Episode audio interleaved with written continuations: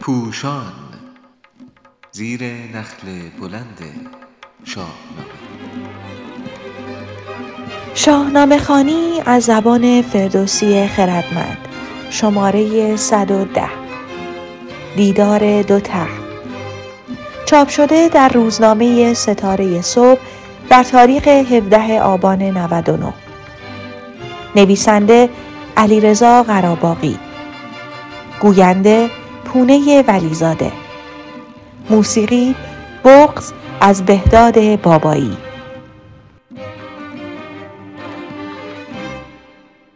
سهراب از پیوند دو تهم دو انسان بی همتا در اندام و نژادگی به دنیا می آید.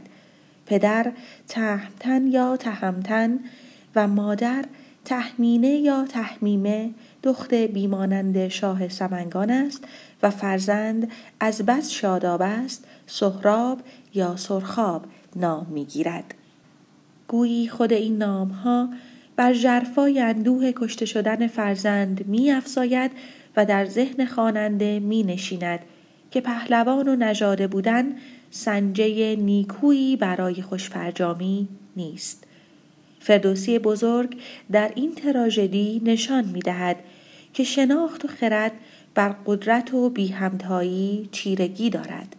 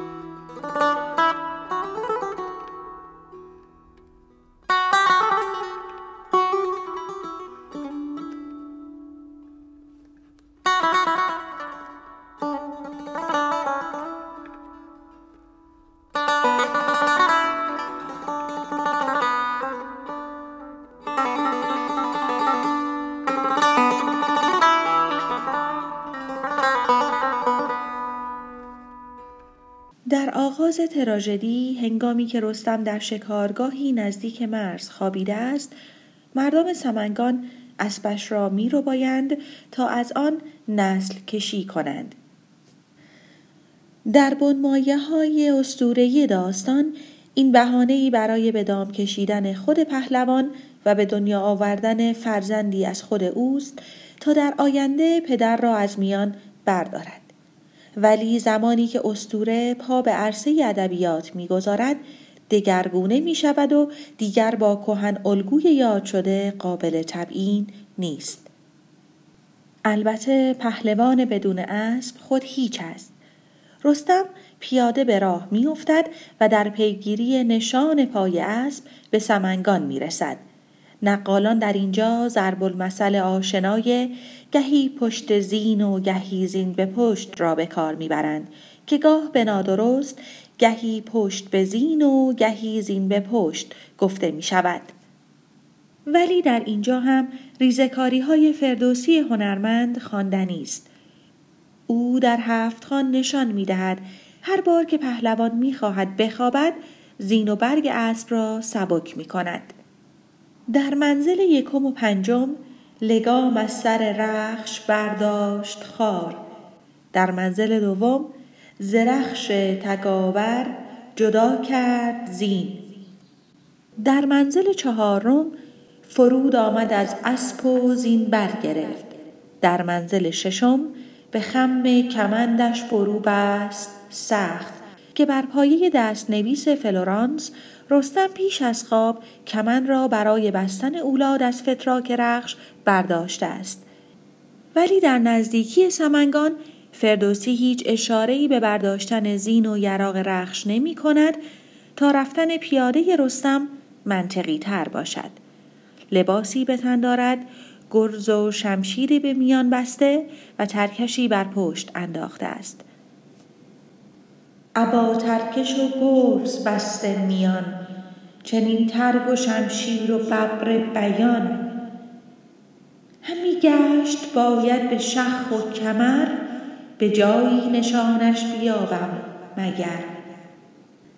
زمانی هم که رستم به سمنگان میرسد و به شاه سمنگان میگوید که رخشم ز من دور شد بی لگام و فسار، منظور این است که من بر اسب سوار نبودم و او را به این مرغزار نراندم.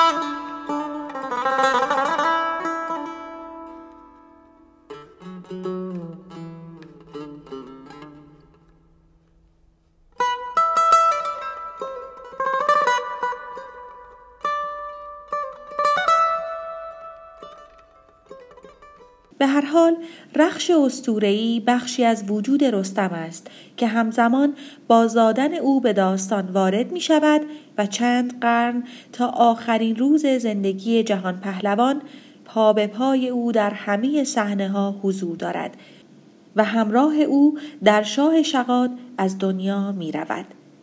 پس رستم زمانی که شاه سمنگان میگوید امشب مهمان ما باش تا رخش را بیابیم، بیدرنگ میپذیرد و بدون آنکه نگران خوابیدن در سرزمین بیگانه باشد، آنچنان به میگساری میپردازد که پلک‌هایش سنگین میشود و در جای آرام و شایسته‌ای که برایش فراهم کردند به خواب میرود.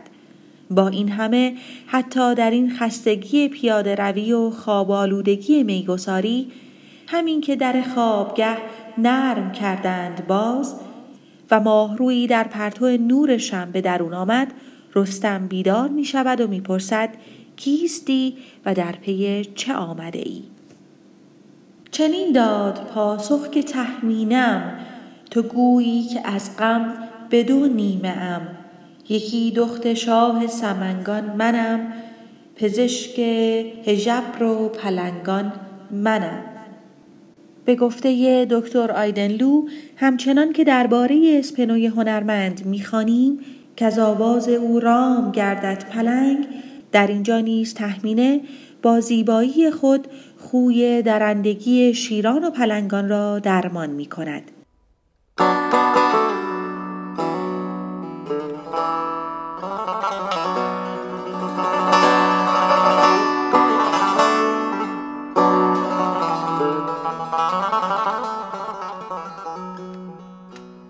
تهمینه در آرزوی آن که از تو مگر کردگار نشاند یکی پورمن در کنار، به جهان پهلوان پیشنهاد ازدواج می دهد. رستم نیز که در نگاه نخست از زیبایی او خیره مانده و گفتارش را نیز خردمندانه می یابد، همین که قول پیدا کردن رخش را از زبان تهمینه هم می شنود، پیشنهاد را می پذیرد و با او پیمان زناشویی می بندد. این پیوند و دیدار یک شبه میان دو تهم گام دیگری در زمین سازی تراژدی است، زیرا تهمینه در آرزوی زندگی کردن با رستم نیست، بلکه می‌خواهد پسر پهلوانی همانند او داشته باشد. پس می‌توان پیش بینی کرد که نه خود از سمنگان به نزد رستم خواهد رفت و نه دلش می‌خواهد فرزندش در آینده از او دور شود.